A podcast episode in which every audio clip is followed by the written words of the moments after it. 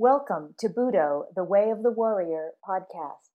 This podcast is a collection of historical and philosophical references, contemplations, lectures, and exchanges with David M. Valadez, his students, and guests. Podcasts are recorded on the mat at the Senshin Center in Southern California and in studio.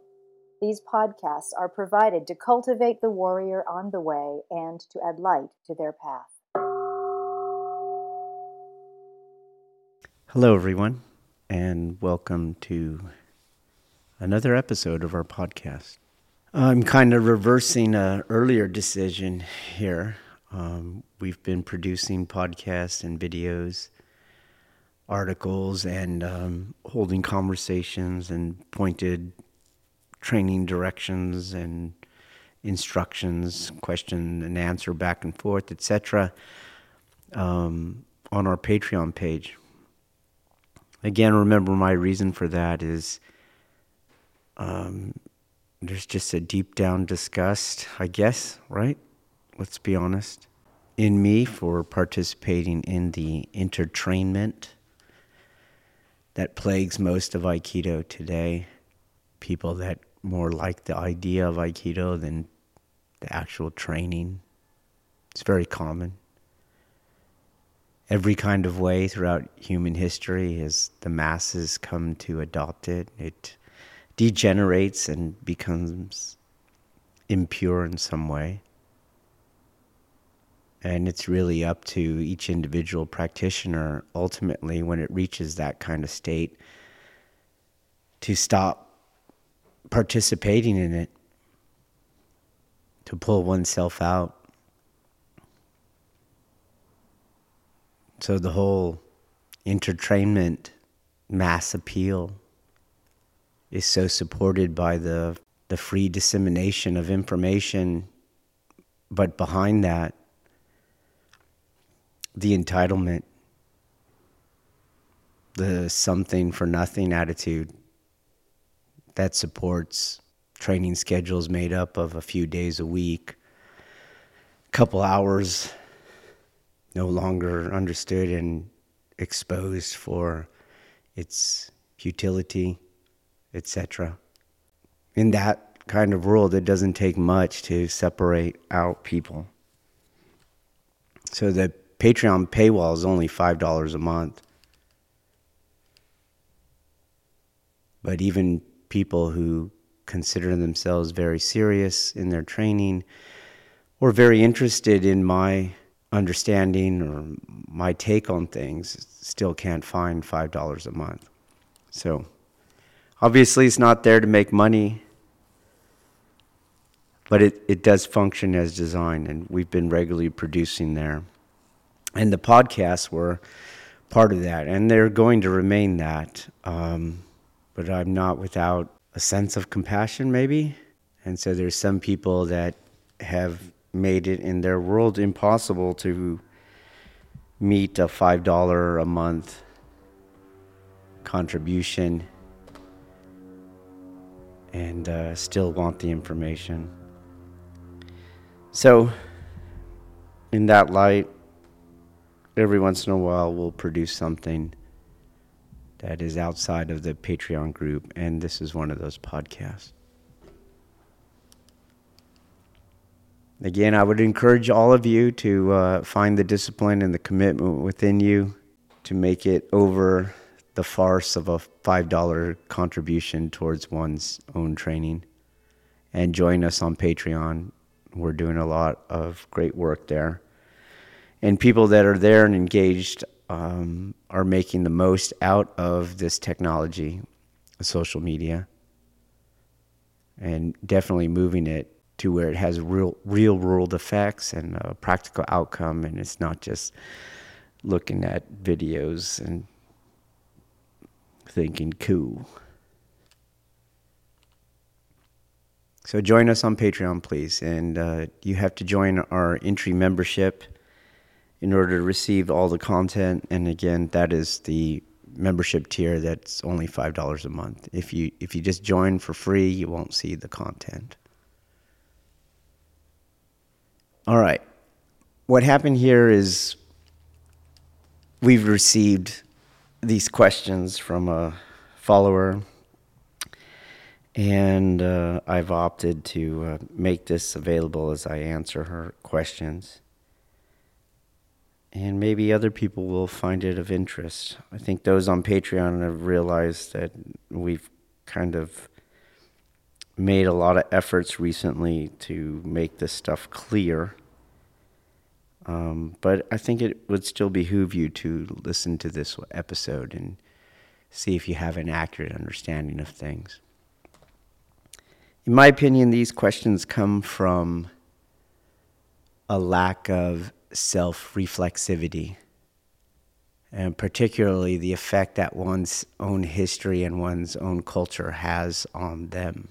In many ways, a, a culture is a kind of discourse and as a discourse, it's a kind of way of thinking and seeing, perceiving the world. And so culture comes to affect us on not only what questions are asked, but what questions are askable. And likewise, it comes to frame what questions have to be asked. And because Budo is of a pre modern culture, of a culture that does not exist any longer. It's not in Japan right now, it's not in modern Japan. There's a lot of what I call archaeology, bar- borrowing that term from Michel Foucault.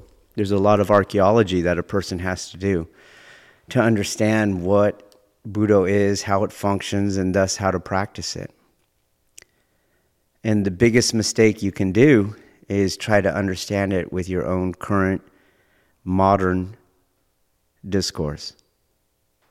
And all of these questions that I'm going to list here, they all come from the point of view of accepting one's own cultural discourse as if it has no history, as if it represents some sort of objectivity outside of time in and of itself, and that I can place back on a pre modern system of thought and practice and supposedly come to understand it. And this is just not true. So, where necessary and where possible, I'll point out this kind of what I call an epistemic rift. It's where the current modern cultural discourse so does not fit with the pre modern discourse of Budo that there remains a canyon of ignorance between the two, and thus for us as the person asking the question. So I'll point out where the epistemic rift is, and hopefully by the end, I'll give you the solutions that I have landed on as someone that has bridged that epistemic rift and as someone that has has led and is leading people across it. So just to refresh everyone's memory, I did my bachelor's, my master's and my doctorate work in the historical and cultural understanding of Japanese religion. But my emphasis there was on systems of thought. In other words, I wasn't studying the culture of pottery, for example, how, how was pottery made, or things like that. I, I was studying the discourses, how people actually thought, what was their thinking structure, what generated reality, and how was it generated what was the possibility of imagination itself. That was the emphasis of my work. Obviously, that has led me and serves me well in my bridging of the epistemic rift, but that work was over decades. One could easily follow that same trail, but you have decades ahead of you before you even get to the actual practice on the other side of the epistemic rift if you follow that route. So, what I've done is as a modern teacher, as a teacher existing in the modern era, I've come up with what, in essence, are expedited ways of bridging that rift. My whole goal there is, again, the outcome, not the academic understanding. There's an emphasis on practice, in other words, more what, what will serve you in being able to do something with the information that you're learning, that you're studying that you're exposing yourself to. And when we talk about do something, we're really talking about allowing you to become something. A lot of times in those over a decade research, that was not the emphasis. The emphasis is on an intellectual understanding of things. The two don't overlap. And as you see, the emphasis on an intellectual understanding is part of the modern discourse and is not part of the pre modern practice. So one has to be very careful when they are unconsciously, almost as if driven by a current unknown and unfelt to them, to seek an intellectual understanding because it's just part of the modern discourse. And when you make it across the rift, you're going to see that the pre modern discourse gave very little value to the intellectual understanding, making the modern discourse that emphasizes an intellectual understanding even more problematic. So, the breakdown that I give people in how to understand the practice of Budo is geared towards a practical outcome, an action, a being, a becoming. It's not geared towards an intellectual understanding. But it's also geared towards somebody who is by default of existing today predisposed to emphasize an intellectual understanding. So, addressing somebody's predisposition for an intellectual understanding of this practice, I've and to expedite their ability to bridge the rift for the sake of expediting things, I've simplified things. But the emphasis is always on practice, on action, on becoming, not on understanding. So, towards that end, taking decades worth of research, decades now of practicing on the other side of the rift, speaking to an audience who's predisposed to over prioritize in the intellect and the need to understand. I have divided up and summarized in that division countless variations on a technology of self that arose geographically along the Silk Road. And that summation is to emphasize ultimately the mind, and for a practical sake, divide that mind up apophatically, like those cultures did, into two aspects now, this mind, as I've recently written, which you may or may not have had access to, is not the post Freudian mind.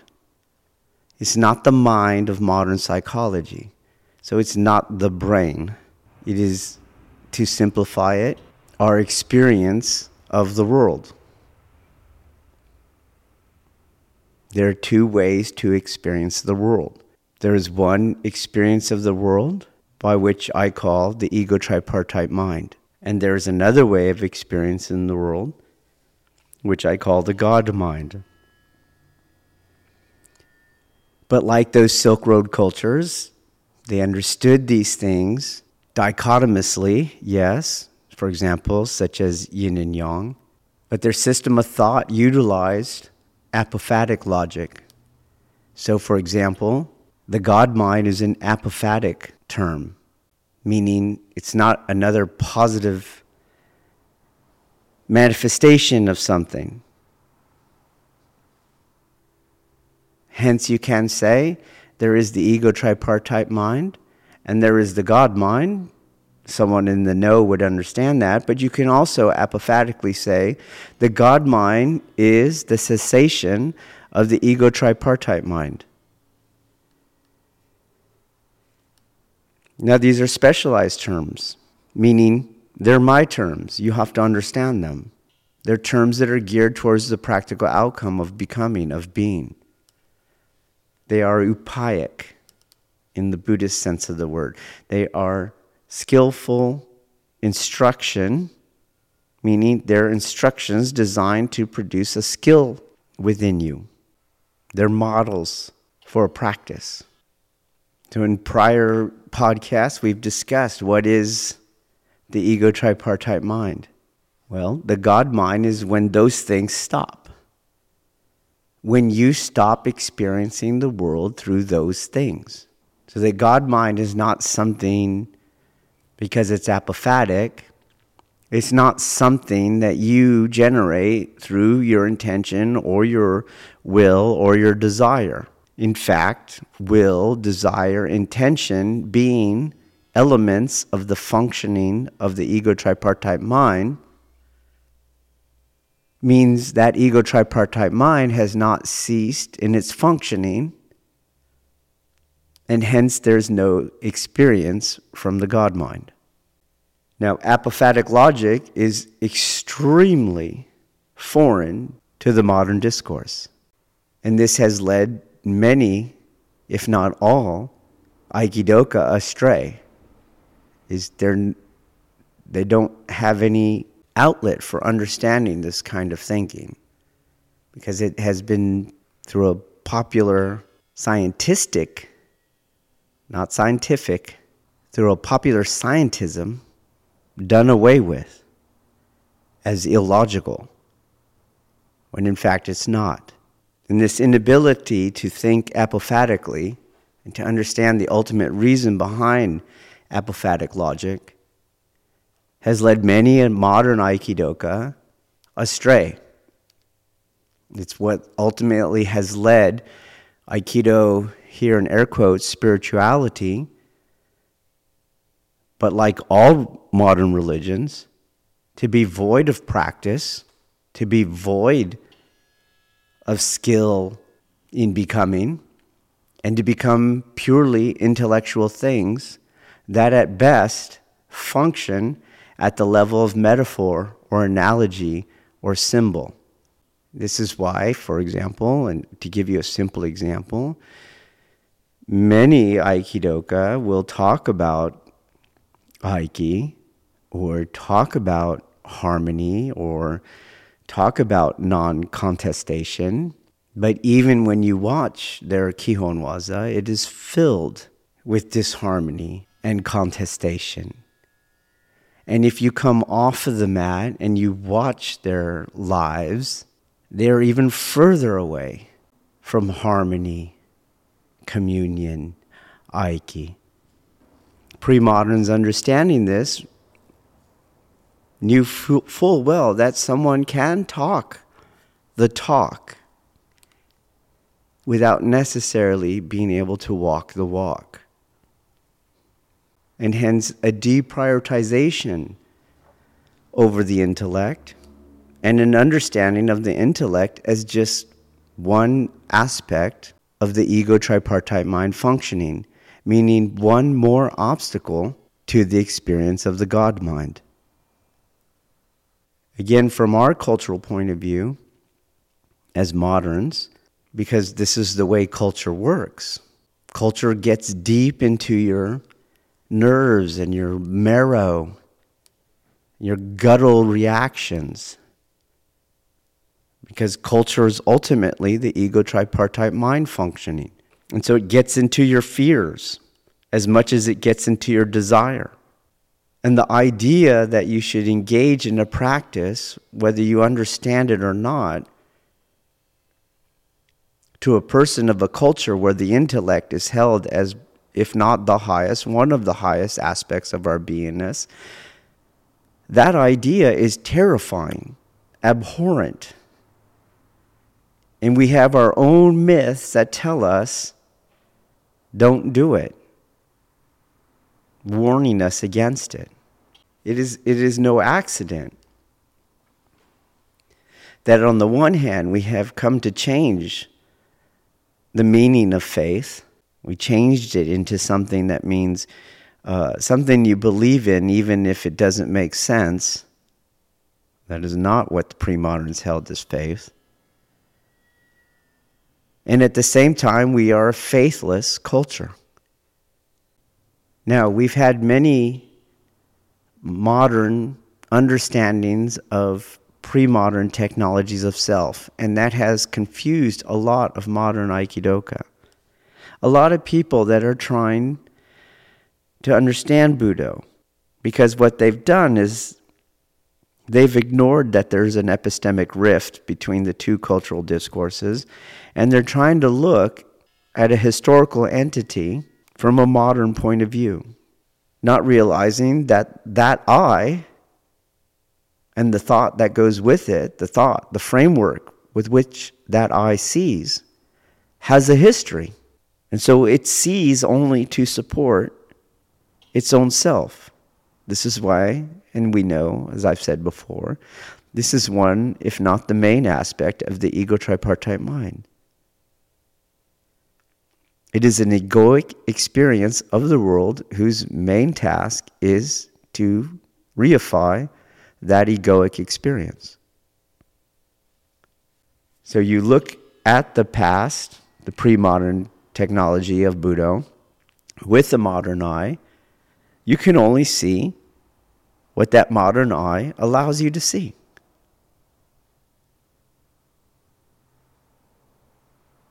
And people have done that. They've done that with Shinto. They've done it with Buddha. They've done it with Zen. They've done it with Chan. They've done it with Tao.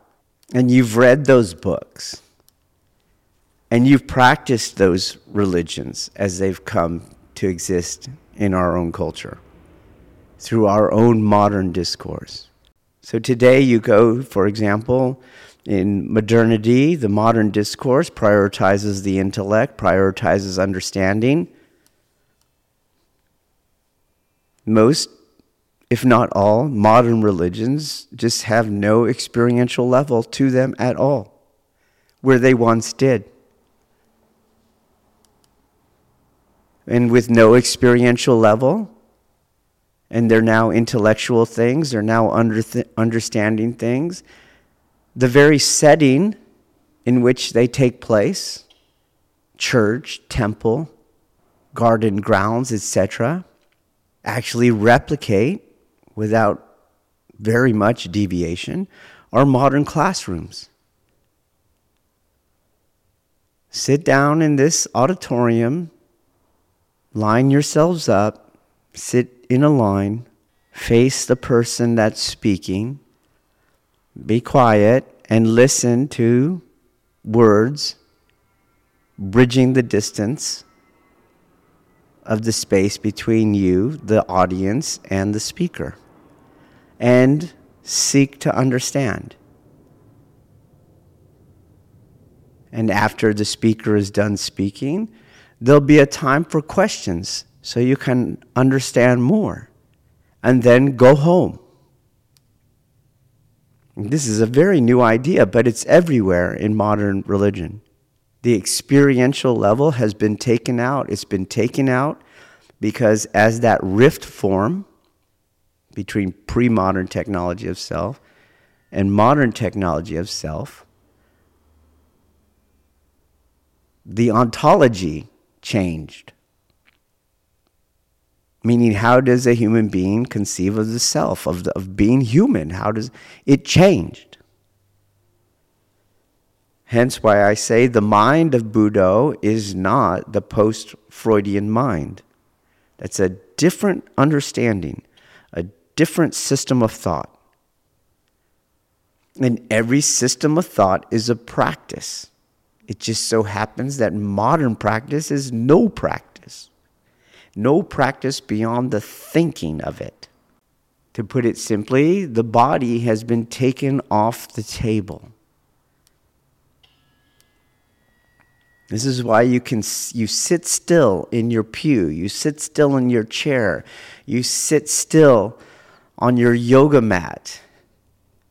You just stay there. This is also why, by extension, you have the kind of bodies you have in modern Aikido. They're not fit bodies, they're not supple bodies, they're not the bodies of pre modernity. They're not strong. They're frail and stiff. And so the training does not have to be of a kind that would produce a body that is not frail and not stiff. And so you see that happening too. And this is why you generated in modernity the possibility of understanding Aiki, communion, non contestation, outside of a body that could actually produce it. You just have to understand it intellectually. And because you don't have to actually embody it, it doesn't matter if you actually manifest it physically in Kihon Waza, nor outside of the dojo. And it can and it will, because that's the way culture works, it can and it will look to you like that is unproblematic.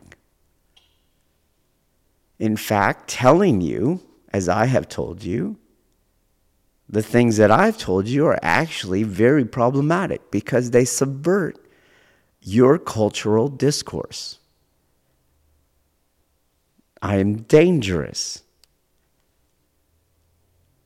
I am rogue. I'm to not be trusted. This is what Nietzsche meant when he said, I am dynamite. I write for other generations, meaning other cultures. Because he's exposing the underbelly of his own culture. And that exposure is dangerous. It's deemed dangerous. And you're going to feel compelled to look to those people that are writing supposedly on Budo, but you can't realize or you can't see that they're not. They're just supporting the modern culture. And a big place where this happened, and a big obstacle for modern Aikidoka that are trying to bridge the epistemic rift, is the notion of state or realization, which is why I don't use them. So, for example, I use, as I already explained, the ego tripartite mind and the God mind. But it's apophatic logic. In a posit- positivistic logic, which is modern, you're going to see that people talk about this God mind state, what Silk culture would have called in various names awakening, holy, uh, grace, samadhi, kensho, all different terms. You're going to see that moderns will start speaking of it as a state or a realization. So apparently you're training and you're going to just have so much intellectual understanding that there's no going back to a pre state of that intellectual understanding. And yeah, you can look. You can look at the people that are writing in the early 20th century, even the late 19th century, and they're talking like that. So D.T. Suzuki will talk like that. People trying to translate O Sensei will talk like that. And you'll think like that. And it makes sense to the modern discourse. You there in it see the prioritization of an intellectual understanding. You just understand so much that you can't go back. You can see this in Sam Harris. You can see this in even the, the, the push, the modern push towards psychedelics. It's gonna it's gonna get you there. You're gonna take this, you're gonna ingest this,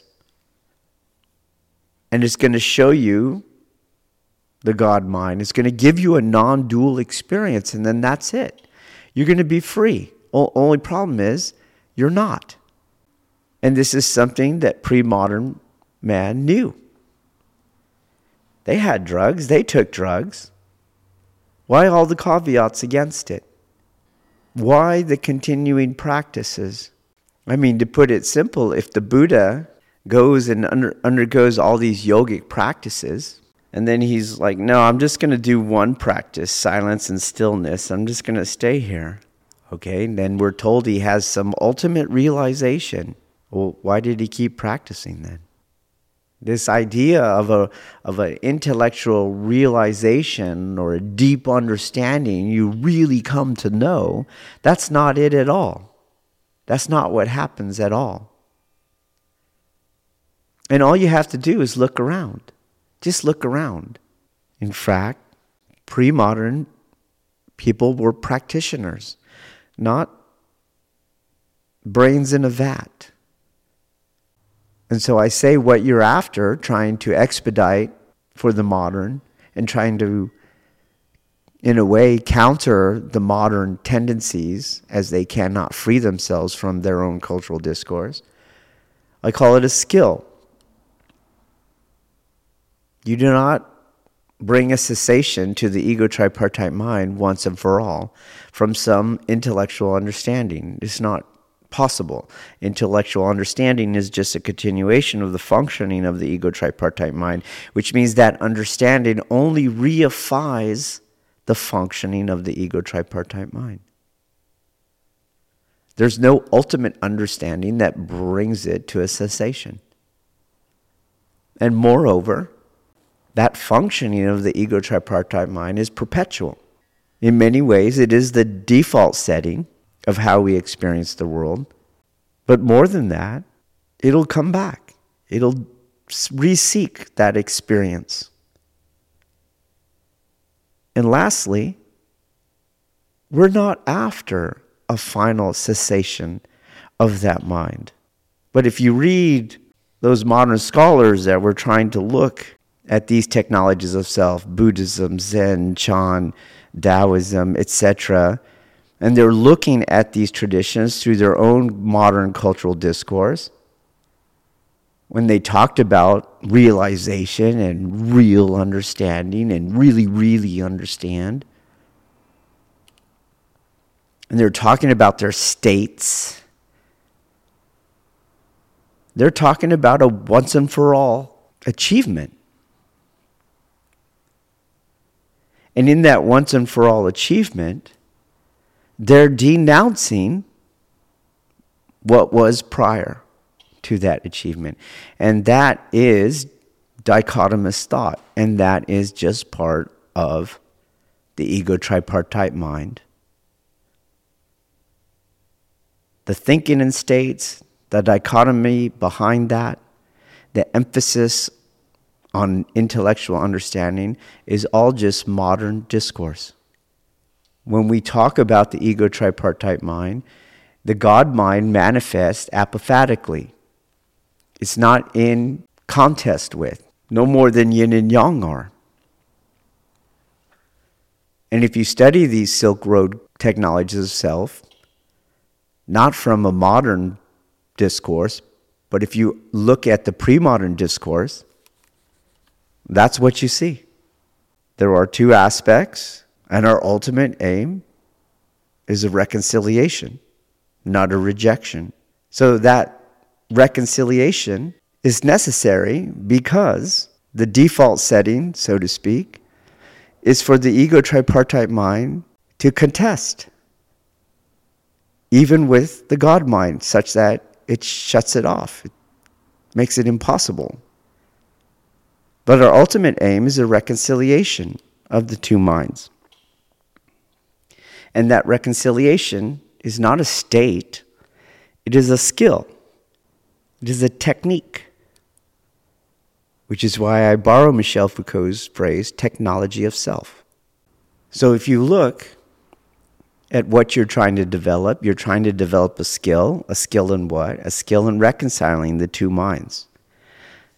Because the nature of the ego tripartite mind is contestation, much of your practice is going to involve deconstructing the functional elements of the ego tripartite mind. But you must never lose sight that that mind is going to continue functioning and it's going to continue functioning at the cost of the God mind experience. The more skillful you are in Budo, the more you can deconstruct that ego tripartite mind, bringing about its cessation and commencing a reconciliation of the two minds.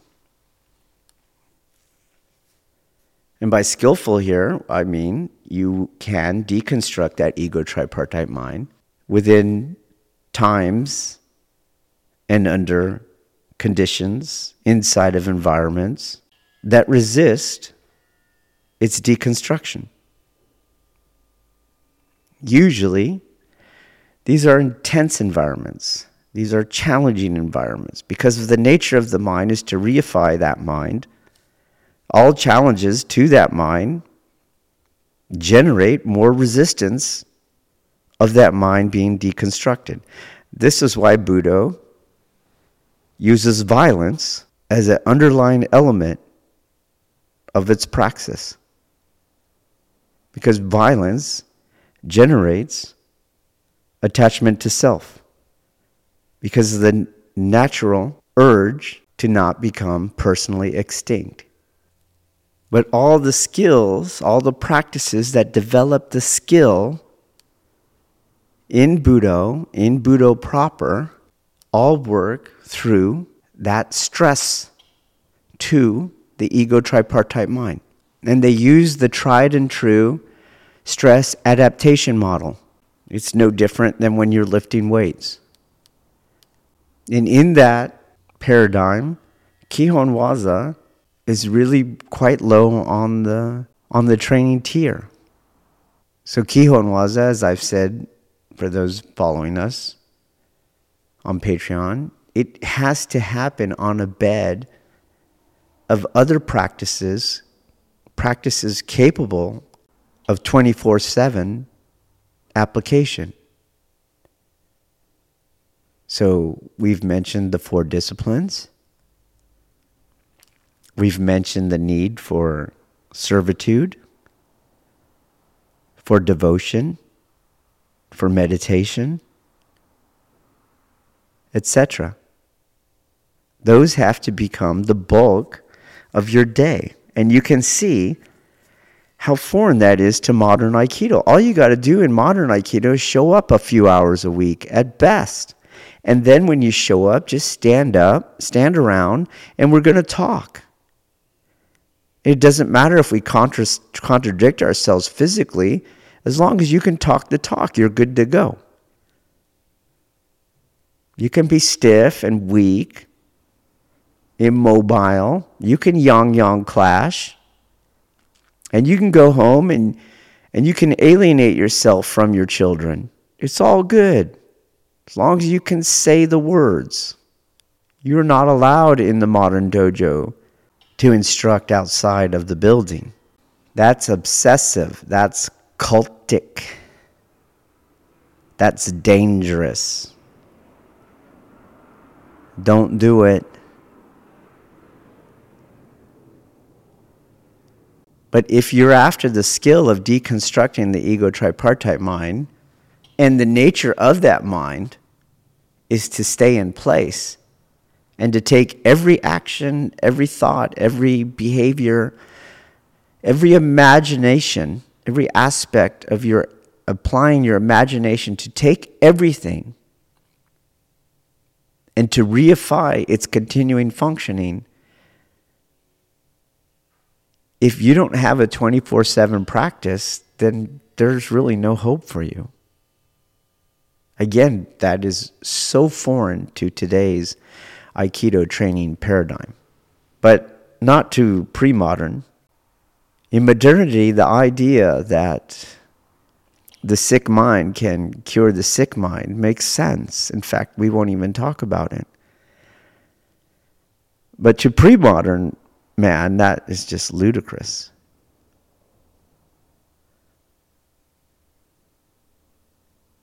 Their avenue was you have to come in through the body. You have to come in through that part of your existence, of your beingness,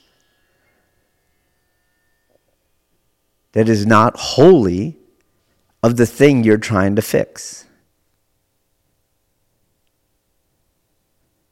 The idea that today you could sit in a pew in a church and fix your moral self is, would just be hilarity to a pre modern man. So you're after a skill. And like all skills, the more you practice towards that skill, the better your skill is. And the more intense the environments within which you try to develop that skill, the more advanced your skill is.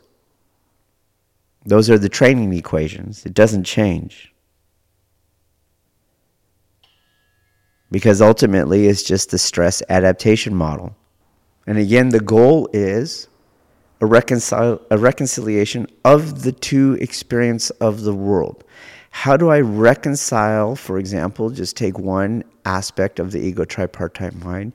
How can I reconcile within myself, within a given moment, a dichotomous experience of the world with a singular unified experience of the world? Now, in these technologies of self, someone, especially a modern, they might go, why? Why? Why do you need to do that? Well, you can look to these traditions and just summing them up, decades of research, because that is what you're supposed to do as a human being. And when you don't, you suffer all the other consequences of anything else in nature that's not doing what it's supposed to do. You're out of tune with nature. And then you suffer all the ill effects of that. Suffering, poor health, poor quality of life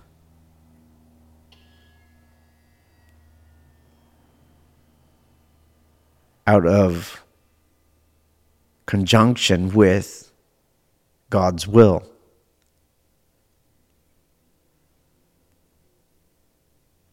Poor relationships, depression, anxiety, destructive behavior,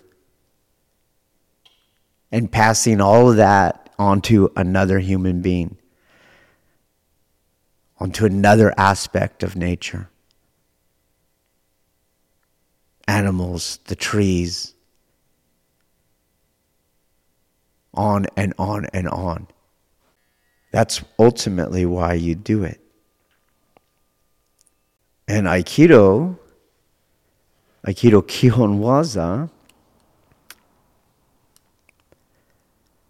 is a yes, a manifestation of that skill. Yes, in that sense, a return to your most natural state as you do it correctly. And yes, as a return to that most natural state, a purification of those ailments I just mentioned from your being.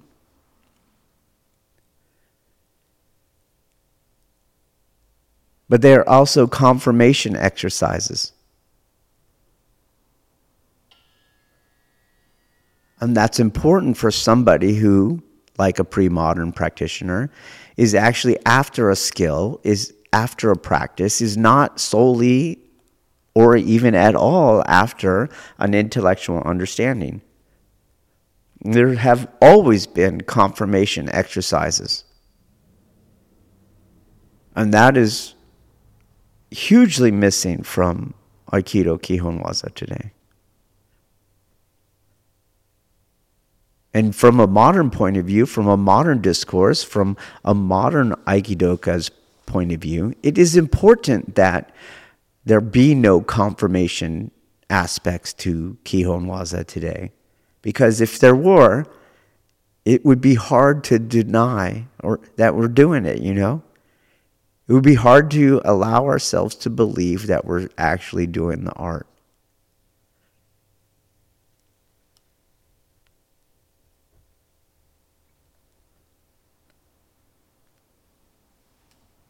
So this is how I would answer the first question I, re- I received. Why, is, why do you use the word skill, not the word state? What is the skill you're trying to gain? How do you gain it? Where does Kihon Waza fit into it? Question two Is Aikido or Budo the only way you can do this? Is the only way you can develop this skill? the skill of deconstructing the ego tripartite mind and reconciling the two minds. No, of course not. Those terms and the associated practices and my reason for choosing them, expediting things, and addressing the misunderstanding that'll come to moderns who have to first learn how to stop seeing with their own cultural fictions. Those are just my way. If you look at the Silk Road, there wasn't one way.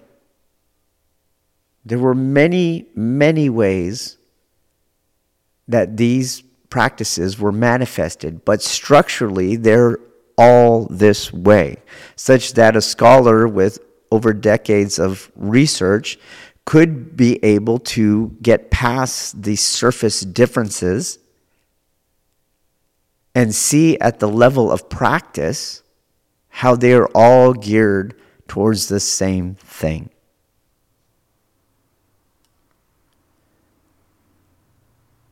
Now, with that said, with it being said that there are many ways, this does not make all ways viable.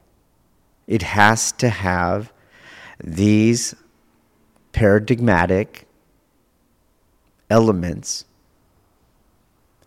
and that is not such an easy thing to achieve in our modern culture.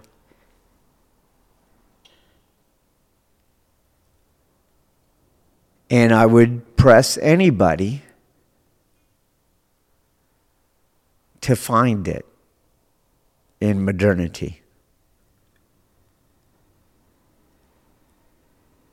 Because every practice that I have seen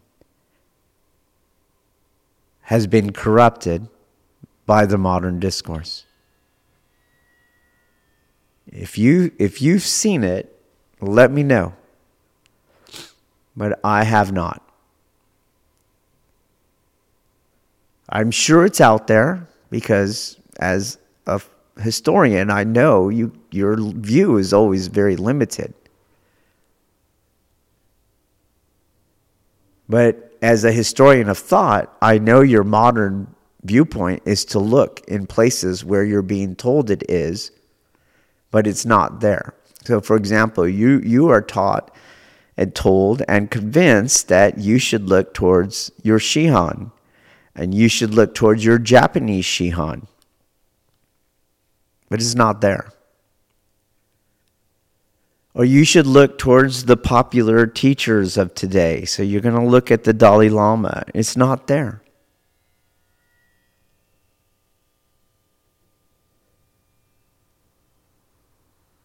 You're going to check out the self help gurus and the mindful movements. It's not there. You're going to look for hippie Jesus. Yeah, that's what you've been cultured to do. This genteel, neutered human being who makes you feel good about yourself. And it's not there. In the real places where it's at, you'll, you'll know them by how your immediate instinct to them is repulsion, is negative. Again, go back to Nietzsche and go back to the functioning of the ego tripartite mind. Anything that threatens its functioning is negative. Fear generating, pain generating, discomfort generating.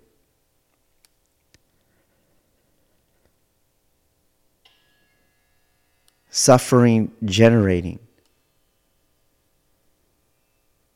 In all of modern technologies of self is about that mind continuing to function, which is why all of modern technology of self is about seeking pleasure and comfort. But you can't look at pre modern technologies of self and see this priority on pleasure and comfort and joy and happiness. It's just not there. Because there's a deep if, if I can borrow for a second a modern term, there is a, a deep and more sophisticated psychology in pre modern technologies of self that has a view of how the ego tripartite mind functions through pleasure and comfort and the absence of suffering. It is no accident that while the Buddha said life is suffering, he also said, I teach both liberation from suffering and suffering. And hence, it is no accident that a modern person who goes back to a Buddhist monastic tradition that has kept its pre modern elements, you will find that extremely painful.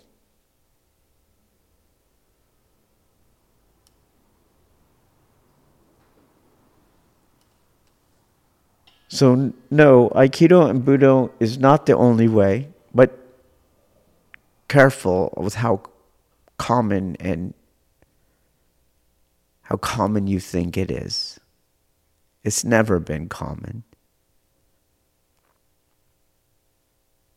Even in Dogen's time, why'd the guy have to leave Japan and go to China and and and retouch and touch base again with the real Zen? Why did it take him so long if it's always been so common? And that was how long ago? Imagine today.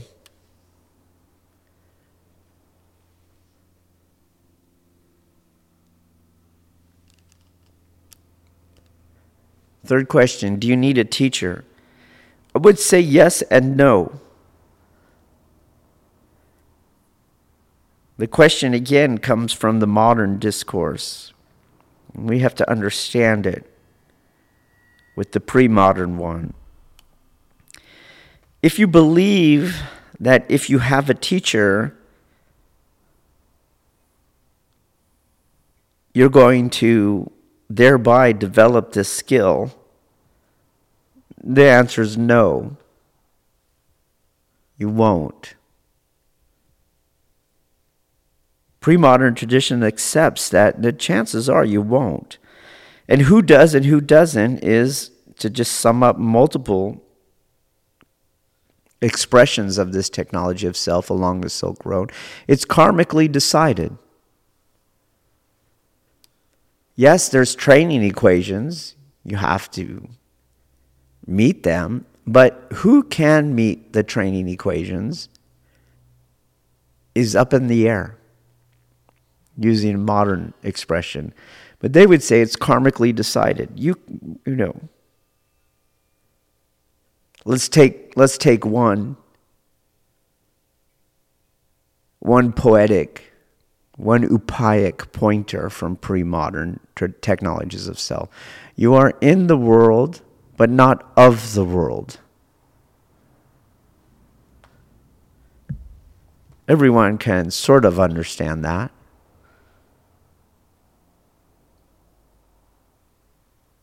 But to what degree can you do it? Is different from person to person.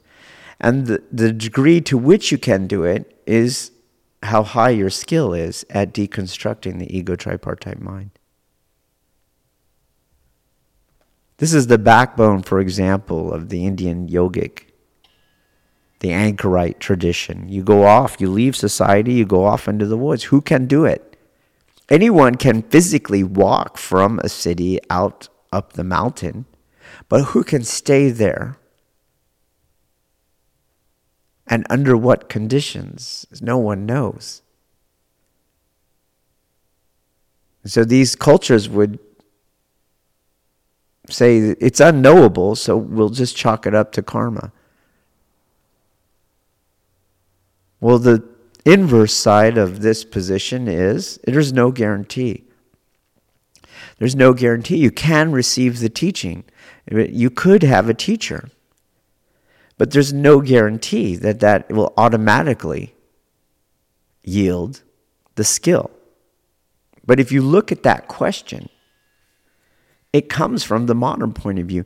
If you, for example, want to learn math, go to a teacher.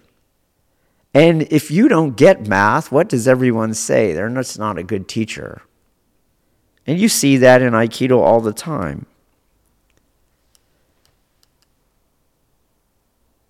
The onus of responsibility for a lack of skill in Kihon Waza is on the teacher. I disagree. I've said it many times. It's not.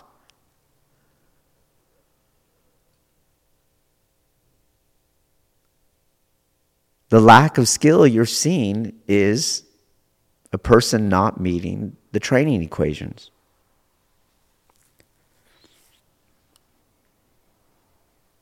And behind that is things like an ability to sacrifice, to remain disciplined, to push through suffering, for example, to rearrange life, family, career And we might want to say, as moderns, well, there's practical aspects. No, there's not. Some people are ready and willing and able to do it, and some people only up to a point. And that doesn't ever change. Even the person that does it all the way, it's still a point. It's a point that they're able to do it at. Everybody comes to the practice and can only do what they are able to do. By which I mean they're, they're only able to commit this much, they're only able to sacrifice this much, they're only able to wake up at this hour, they're only able to go to bed at this hour, they're only able to suffer this much pain, this much discomfort. The people that history has recorded are extraordinary people. They are, by our cultural discourse, obsessive, fanatic, crazy. They ask too much. But that's that ego tripartite mind. And as much as we, in our modern victim mentality,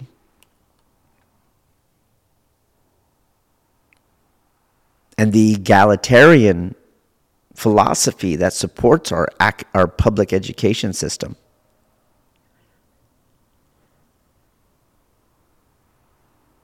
And our notions of universal intelligence, all that goes in with that, that has nothing to do with this development of this skill, and pre modern man knew that.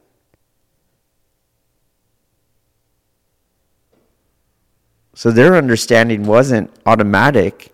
You have a teacher, you're going to get it. You need a teacher, just go get a teacher and you're going to get it.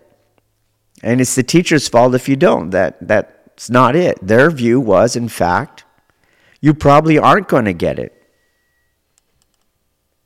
And there's nothing you can do about it because it's just karma. You're just not ready to get it. The only consolation you had was, you know what, though? It's better to try to get it than to continue living under the domination of the unchecked ego tripartite mind. And that's a fact. There is great truth in that.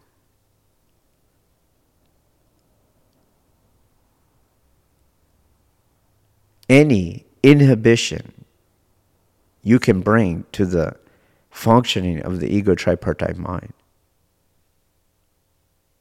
is a huge grace upon you and the world. And when you look at this master disciple paradigm from that point of view, how really necessary is the teacher then?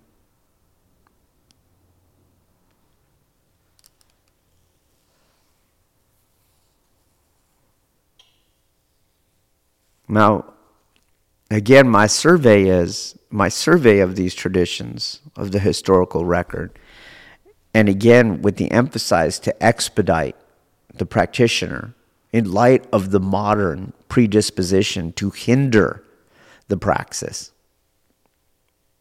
I would put before you the teacher is not important. So much so,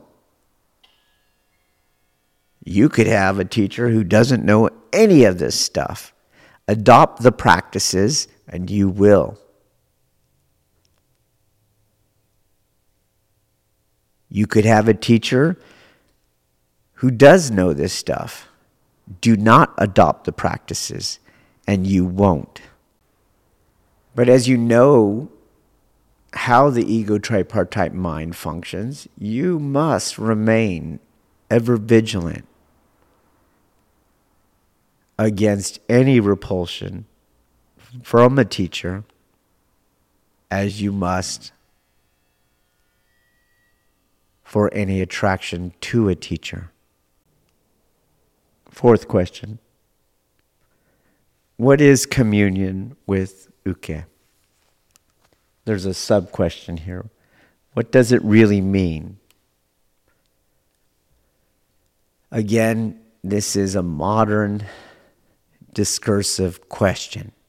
You see the, the need to understand. It's not an understanding, it's an experience. It's a feeling, for lack of a better word. Why lack of a better word? Because language is binary. And language is a part of the ego tripartite mind functioning. And this is why the God mind is an apophatic term. It is a, a negative logic where language does not function, cannot function.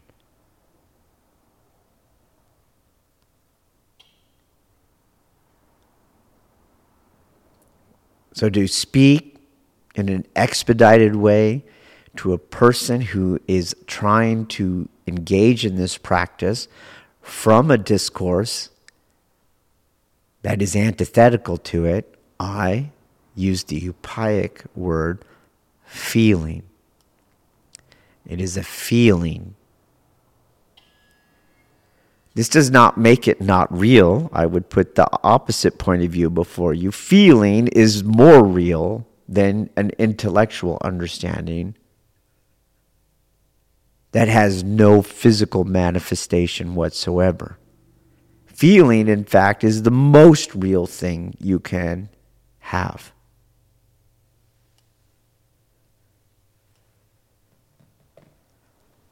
And it was so for these Silk Road cultures.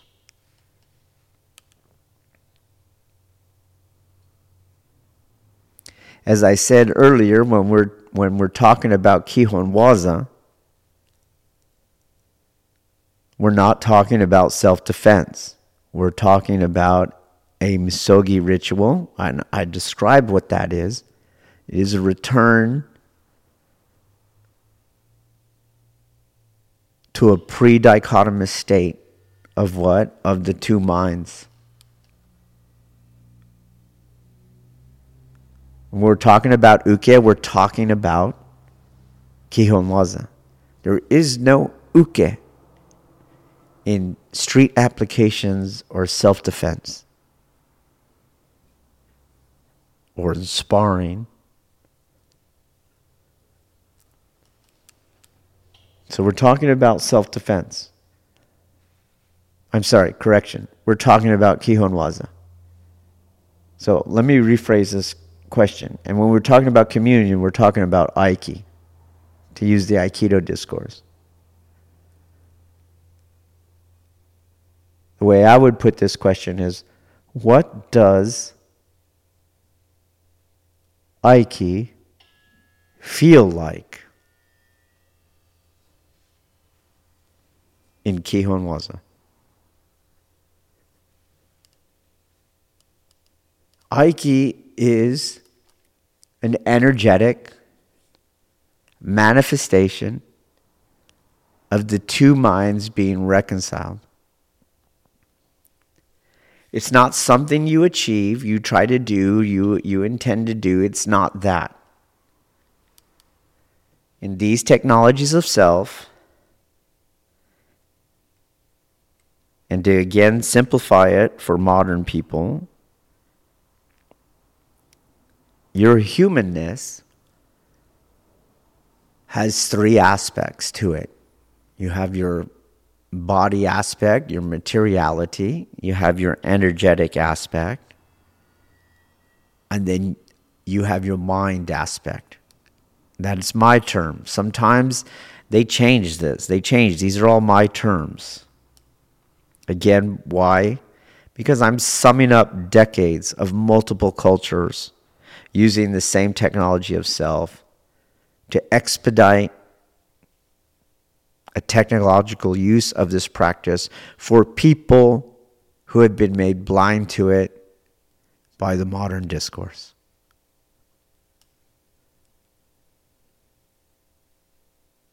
Pre modern thought, how they thought, used what I call a concentric epistemology. Again, this was my area of research. Systems of thought in Japanese religious culture, historical Japanese religious culture.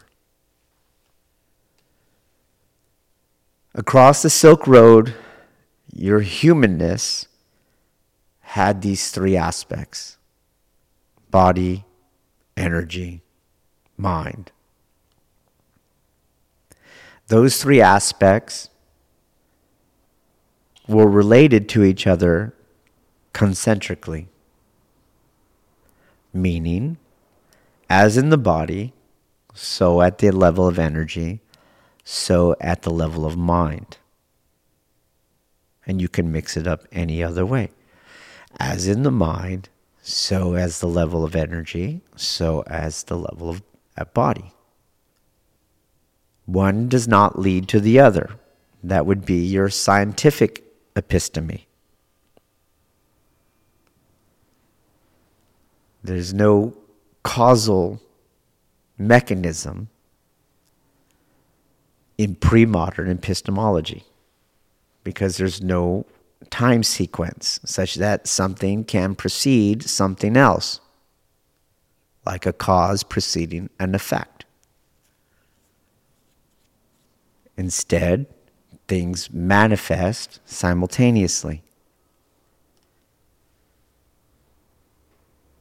Again, this is extremely foreign to the modern discourse, but I would put before you the concentric episteme is way more at work in even in modernity than the scientific episteme at the level of daily life. We just aren't allowed to talk about it, nor are we trained to recognize it. In fact, we're trained not to recognize it, not to see it.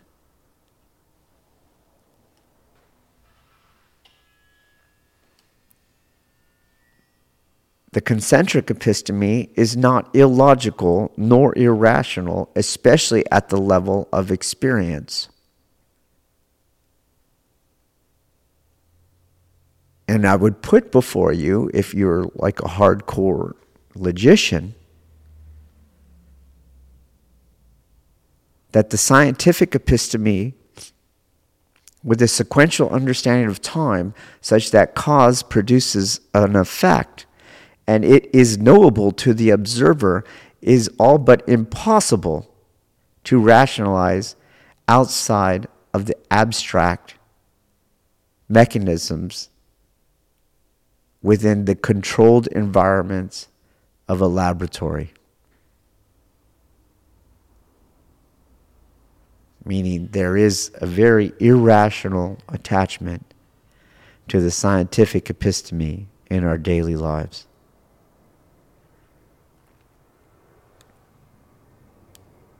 and there is a very rational attachment to the concentric one.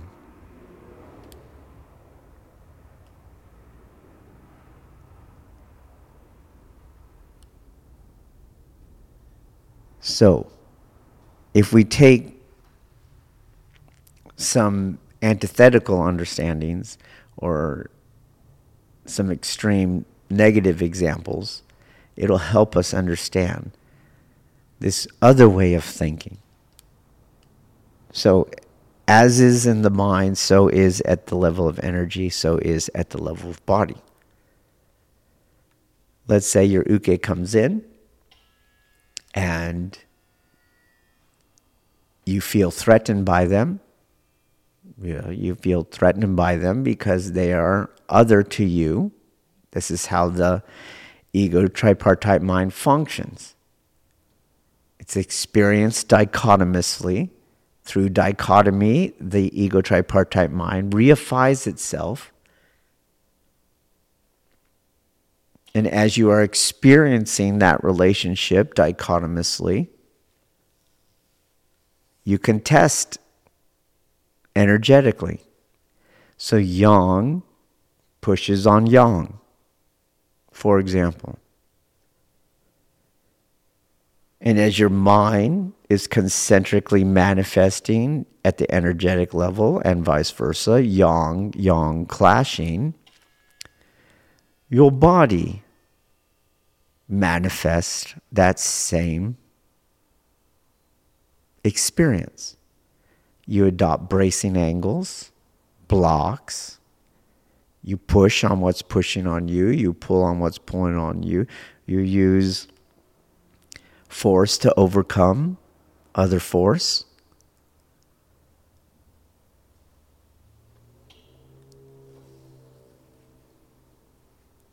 Now, someone might want to say, well, I don't feel like I'm pushing on my uke. Well, let's look a little deeper. Is your uke pushing on you? Because what modern Aikido has done is they've choreographed uke to not push.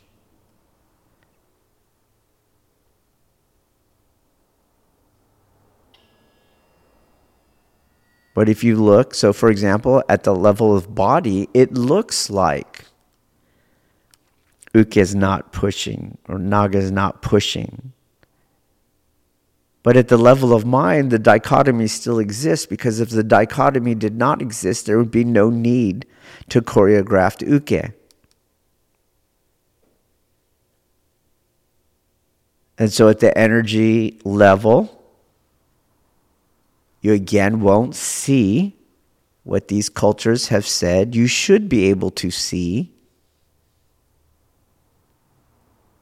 at an Aiki level. So, for example,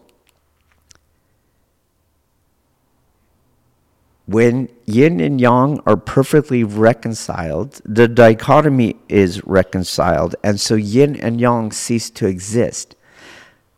In the cessation of yin and yang comes the cessation of the ego tripartite mind and the God mind, and what manifests then is a absence of two-ness.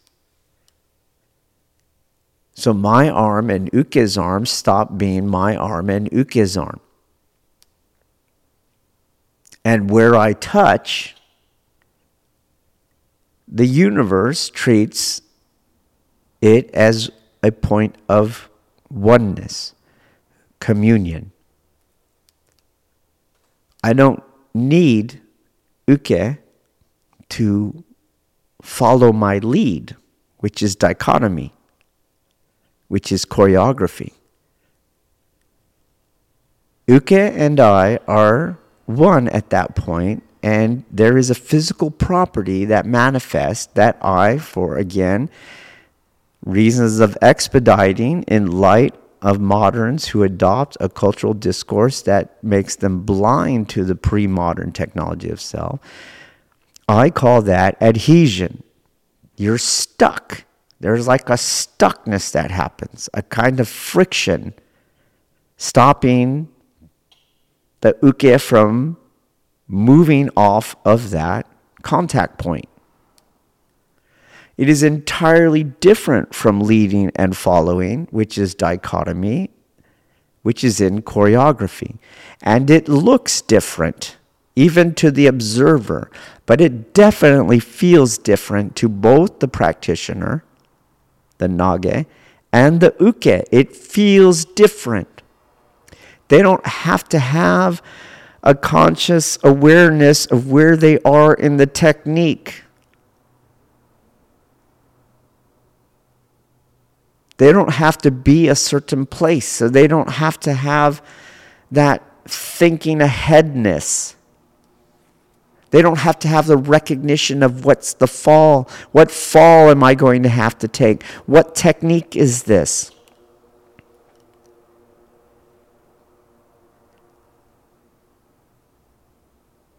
They just feel stuck.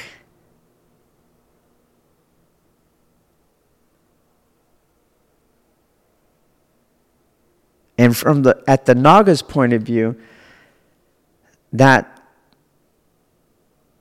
reconciliation of yin and yang energy is concentric with the reconciliation of the two minds. The Nage is entirely in what moderns might want to call a trance state or a meditative state. They're in a pure state. As the energetic levels have returned to a pre yin and yang level, the Nage's experience of the world returns to a pre division of mind level.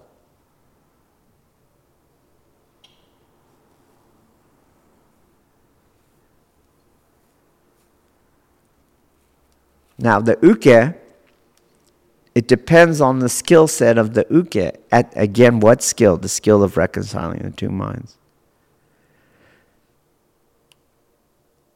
If the uke does not have that skill, they're still going to be adhered to. There's no need for them to follow. They don't there's no choreography to take. They don't need to know ukemi in terms of being in the right place at the right time. There's ukemi in the sense that hey, when I throw you, don't die. Please know how to not land on your head.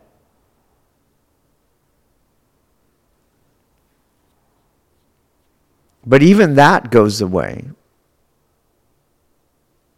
as you increase the intensity. So, as skilled, as a skilled uke, the uke that can allow this to happen, do you see? because they can reconcile the two minds, they get put into that same, again, lack of better words, meditative state, trance like state. The, in essence, what I choose instead to call the mystical state. And this is how Kihon Waza is supposed to function. This is what it does. And it is way more valuable at the individual level of a human being to have your Kihon Waza understood and functioning this way than it is to have it functioning at best metaphorically or to have the dojo function communally or to have your art function as self defense. Those things are so pale in comparison to understanding Kihon Waza properly as I have just described.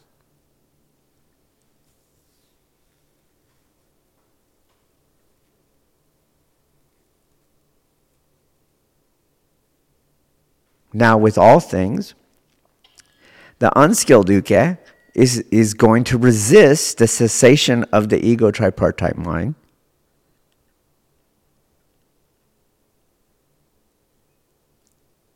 And when they feel their mind becoming reconciled, they resist it. And it now resists at the level, at the energetic level. So although they're stuck, rather than allowing themselves to move, they will push and pull against the contact point. And you feel that. They feel it, you feel it. To the skilled Nage, it just increases the adhesion point. To the unskilled Nage, you'll come out of it because it's triggering you. Your ego tripartite mind will begin functioning again. And you enter into contestation.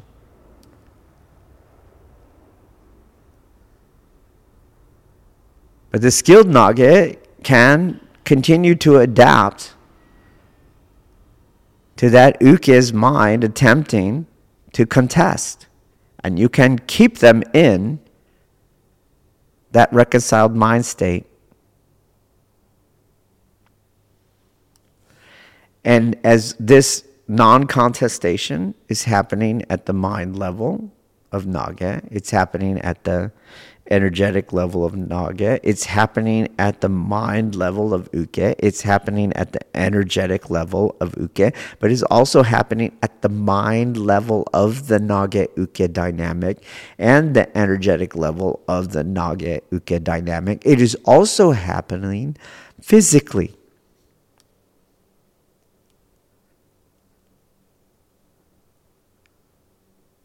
So, this kind of Aikido never stops, never pushes, never pulls, never loses its balance, does not need a choreography. And all that feels entirely different. But it also looks different if you know what you're looking for, if you don't look at it with your modern discursive eyes.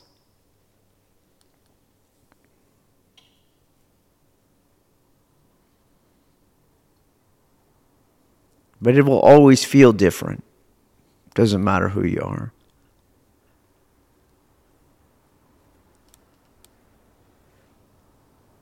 So it's a real thing. But from the modern point of view, it's real in that there is a material aspect to it, the body level. But it's made more real because there's an energetic aspect to it, a feeling, and even more real because there's an experiential aspect to it, the mind.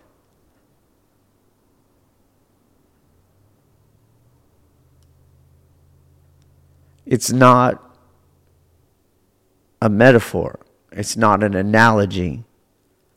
It's not an imagination, it's not an intention, it's not a will, it's not a thought. It's not those things the modern discourse values.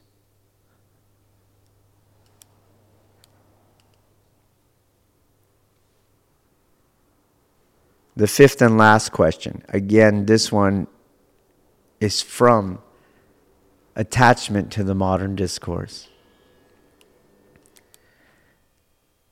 If desire is part of the ego tripartite mind, because remember, the goal of the ego tripartite mind is to reify the ego tripartite mind. This is why suffering and discomfort, those things we are afraid of, etc., manifest.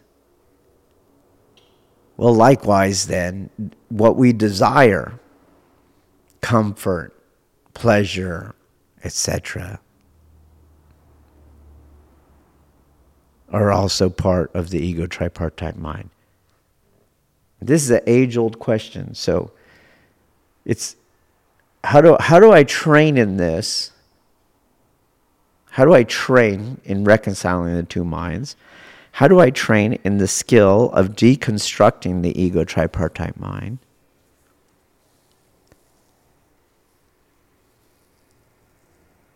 When to train in that, I have a desire to develop that skill. Again, this is a modern problem. This does not exist at the level of experience, which is what we're after.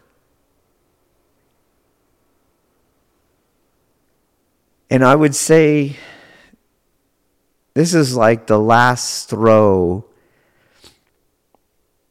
that the ego tripartite mind has in its discourse. It's like, hey, man, I'm not going to try this stuff because it doesn't make any sense. And I spotted a contradiction here. How am I supposed to become desire free or learn how to become desire free? If I have a desire to become desire free. Like, what? This is the language games of modernity. This is the language games of the history of analytical philosophy that has just taken over to such a degree that moderns don't even know there were other philosophies up until very recently. The whole emphasis that we have today on language comes from this ignorance of this history. Language is bullshit.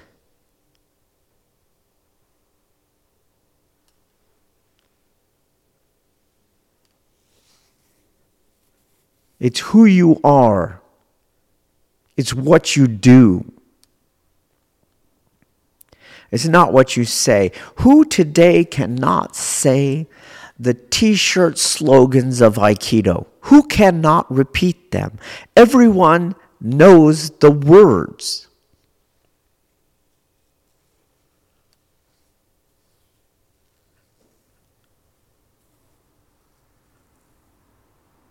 Yet, how many can do Kihon Waza as I described? I haven't seen them. I'm sorry, I haven't. Sure, I've seen the one or two handfuls who can do a Kokyu projection, but I have not seen an Aikidoka even amongst those few handful of practitioners that are not the current generation. I have not seen that handful do the Aiki, the adhesion aspect. And when you're practicing and you're developing these skills, you will learn that the Kokyu projection precedes the Aiki adhesion in skill development. And there's a lot of people that can project without ever being able to adhere.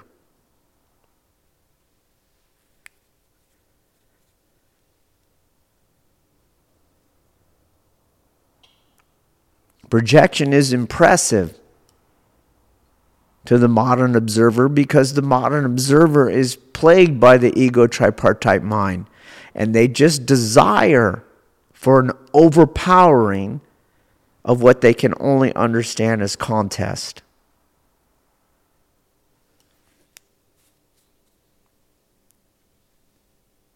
You should be more interested in the uke who cannot get unstuck,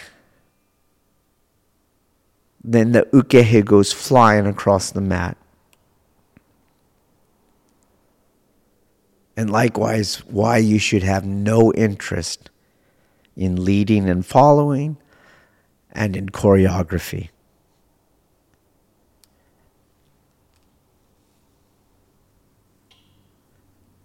Everyone knows the words. So be warned of your language games.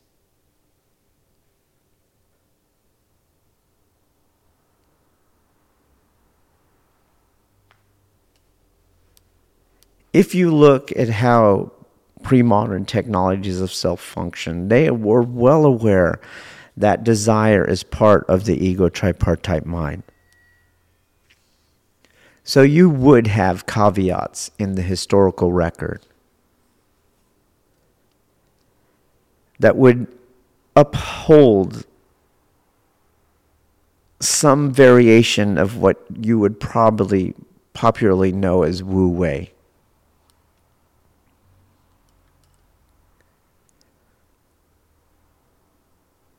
But Wu Wei has come to modernity through those scholars, both Asian and Western, who were looking at these pre modern traditions with modern discourses. So Wu Wei is like non action, desireless. You, you just extend that idea out a little bit and you get the eunuch hippie Jesus. No holy man can ever have an erection or like some sweet ass. That's how we moderns know he's fake. He can't ever get angry. He can't yell at you. He can't make you feel bad about you yourself. This is all bullshit.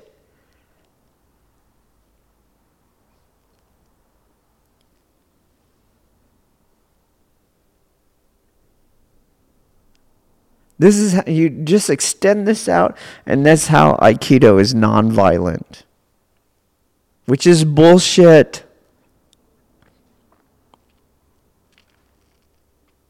It's not about the art becoming nonviolent. It's about the practitioner learning how to free him or herself from the ego tripartite mind. Because it functions through dichotomy, it functions through contest, and it functions through the will to power.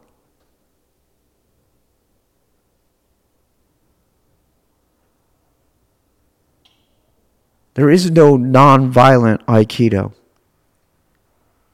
There's only a non-violent Aikidoka.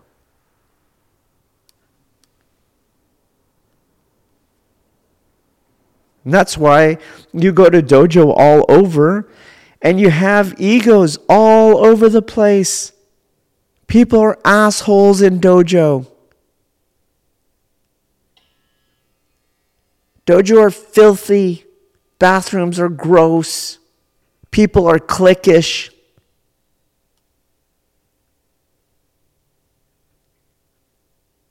This is why today you got you got woke agenda coming out of dojo. Identitarian politics in dojo where dojo, place of the way, was originally the location for the disintegration of identity.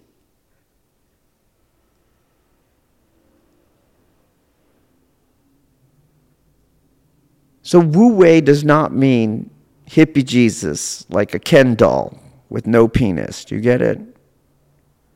It does not mean doing nothing.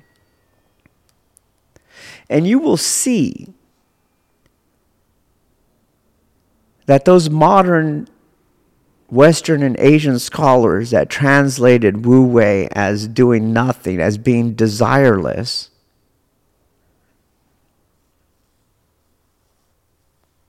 you will see that they were they're following people that misunderstood that concept hundreds of years before them.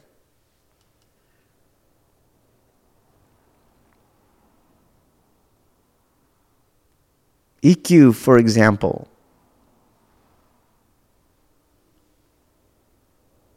was a constant critic of the trend that was happening during his time. This is hundreds of years ago in Japan.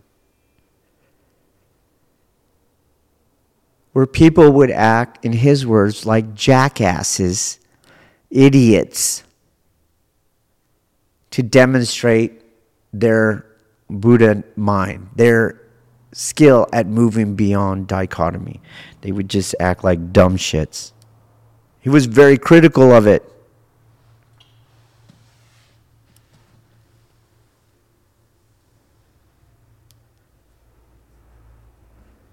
Yes, desire is part of the functioning of the ego tripartite mind. Yes, your ego tripartite mind will continue functioning. And as it functions, it will attempt to usurp every aspect of your practice. Yes, that is all true. But you're trying to solve the problem of desire before you engage in the practice. Is it winning? It is the ego tripartite mind winning, which is why some of these Silk Road cultures assign the ego tripartite mind a personality, a demonic one. Because it functioned like a kind of trickster. It twists everything around. in its sole goal to reify itself, it twists everything and makes it impossible for you to deconstruct it. And in my opinion, this is one of its greatest tricks and one of its most demonic acts.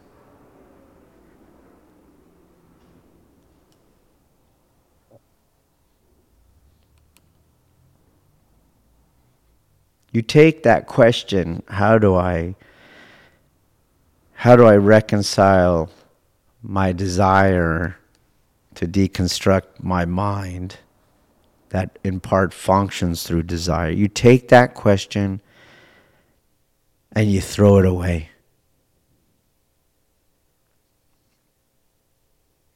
You just start the practice.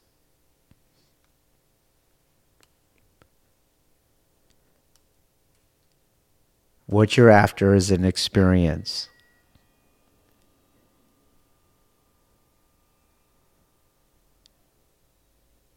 And that experience is an apophatic one. It is beyond language. And it is beyond dichotomy. And from this perspective of the ego tripartite mind, which means from the modern cultural discourse, because that discourse is a product of the social dominance that the ego tripartite mind has come to achieve in our time. That experience being beyond language and beyond dichotomy from this side, from the ego tripartite mind side, of that experience. That experience can only ever appear as paradox.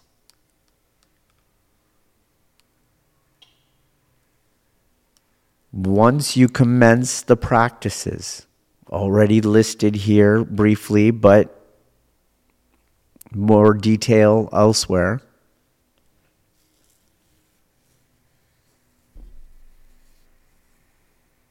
the paradox goes away. It goes away. It's a, it's a delusion, it's a demonic trick. It's a, it's a death throe of the ego tripartite mind. Yes, yes. Meaning it will usurp your practice, no doubt about it, it will. That's what it does.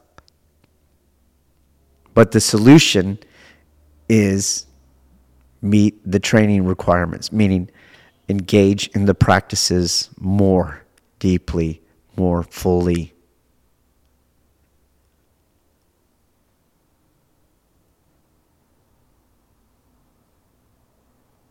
And when you do,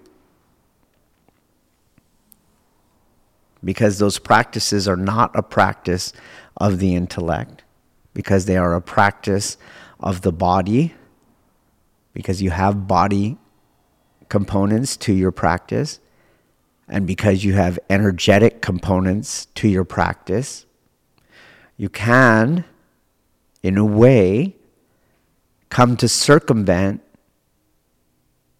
that paradox, meaning you can come to experience its absence. If a teacher, going back to that question, if a teacher is valuable at all, it is that they can be a mirror for you as your ego tripartite mind usurps the practice with things like linguistic paradoxes.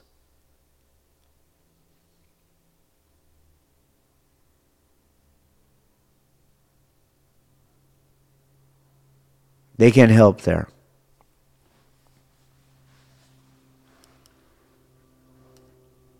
But the solution is always going to be the same, which is engage in the practices. And that solution, again, as we've already said, it's determined by your karma. How much can you engage in those practices? All right, well, that's how much skill you'll develop.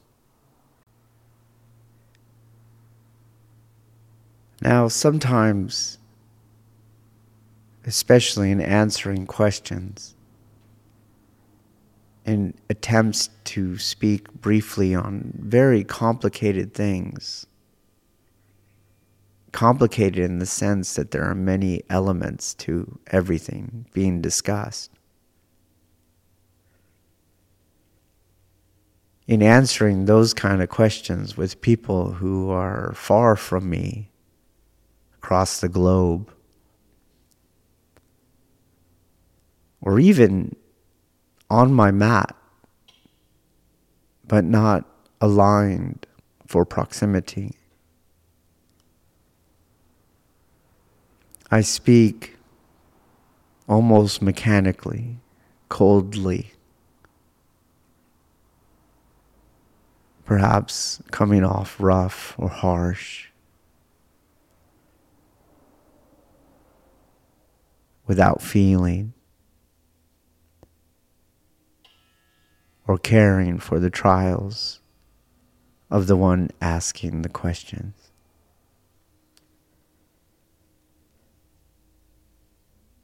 There is, yes, I can see a coldness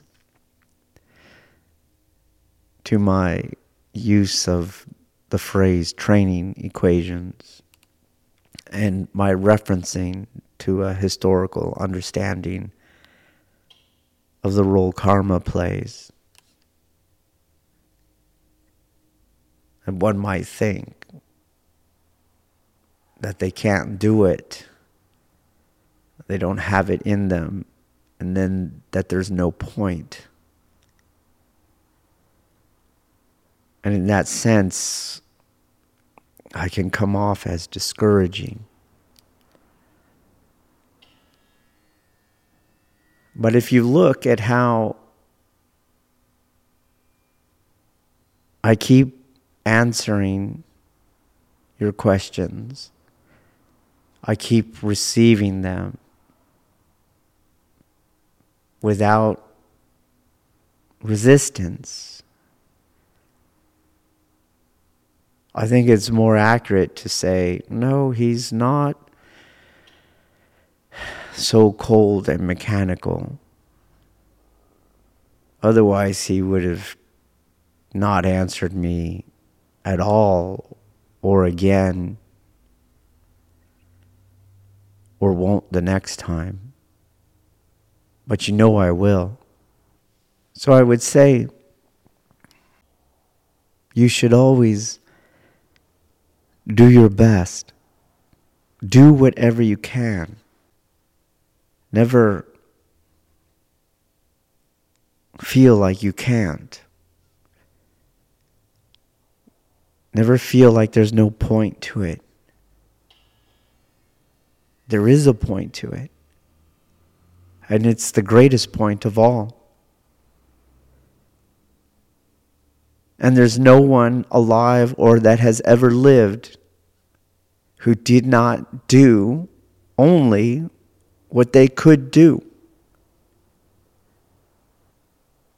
And that means there's no difference between us and the Buddha.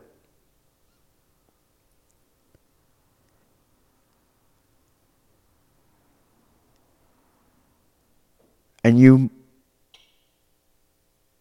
you can only do what you can do and you you must do what you can do. You have to.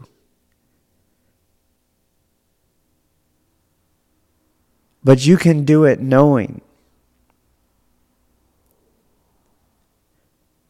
that the difference between having done what you could do and not doing what you can do is an eternity of space time. If you were to take the worst case scenario poetically and you say, I can't climb out of hell.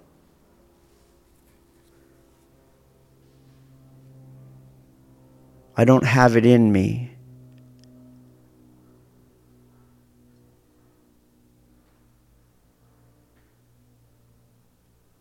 I would tell you that the hell that you sit quietly in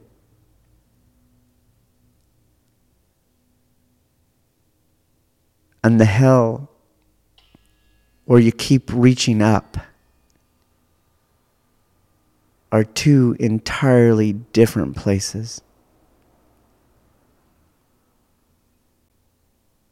And they are so different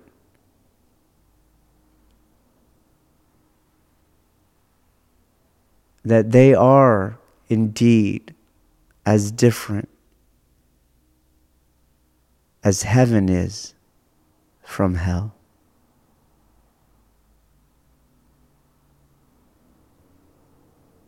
So do what you can and always do what you can. It's all we ever do. This concludes this episode of Budo, the Way of the Warrior podcast. For more information, please visit senshincenter.com. S E N S H I N C E N T E R dot com. Or find us at Facebook at Senshin Center and on our YouTube channel at Senshin One. Thank you for listening.